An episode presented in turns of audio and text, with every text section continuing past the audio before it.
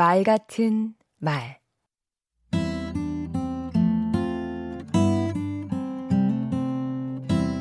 안녕하세요. 강원국입니다. 총선을 앞두고 정치권의 말이 점점 더 격해지고 있습니다.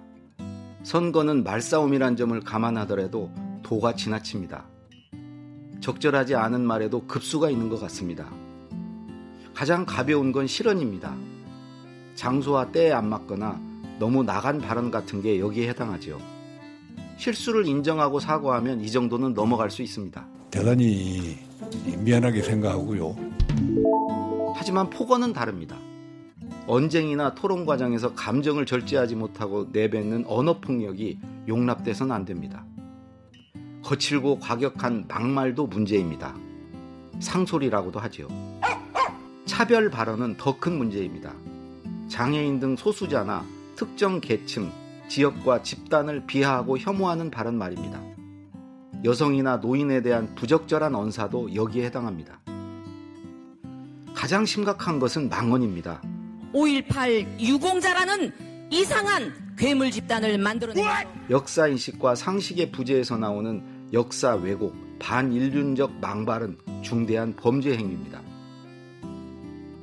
악의적인 거짓말도 갈수록 성행하고 있습니다. 반대편에 대한 근거 없는 인신공격과 흑색선전, 비방과 음해를 포함해서요. 왜 이런 일이 계속되는 걸까요? 다름을 받아들이지 않는 문화가 바탕에 있을 것입니다. 정책과 대안 경쟁이 아니라 상대를 자극하고 공격하는 것으로 정치적 이득을 얻으려 합니다. 서로에 대한 앙심만 있고 대화와 타협은 없습니다. 조정과 절충은 되지 않고 대립과 증오만 커져갑니다. 정치가 국민에게 위로와 힘이 되기는커녕 정신건강을 해치고 있습니다. 문제는 그런 발언에 대한 응징이 이루어지지 않고 잠깐 들끓다가 어느새 잊혀진다는 사실입니다. 오히려 막말 캐릭터로 자신의 존재감을 드러내는 사람까지 있습니다. 이런 사람들이 매번 똑같은 문제를 되풀이합니다. 말의 악순환, 정치적 악순환의 고리를 끊어야 합니다. 건강하게 민주주의를 지키는 길로 함께 나아가야 합니다.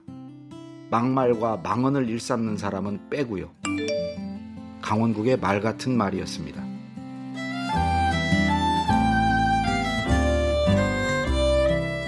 민주주의, 막말은 빼기, 대화는 더하기.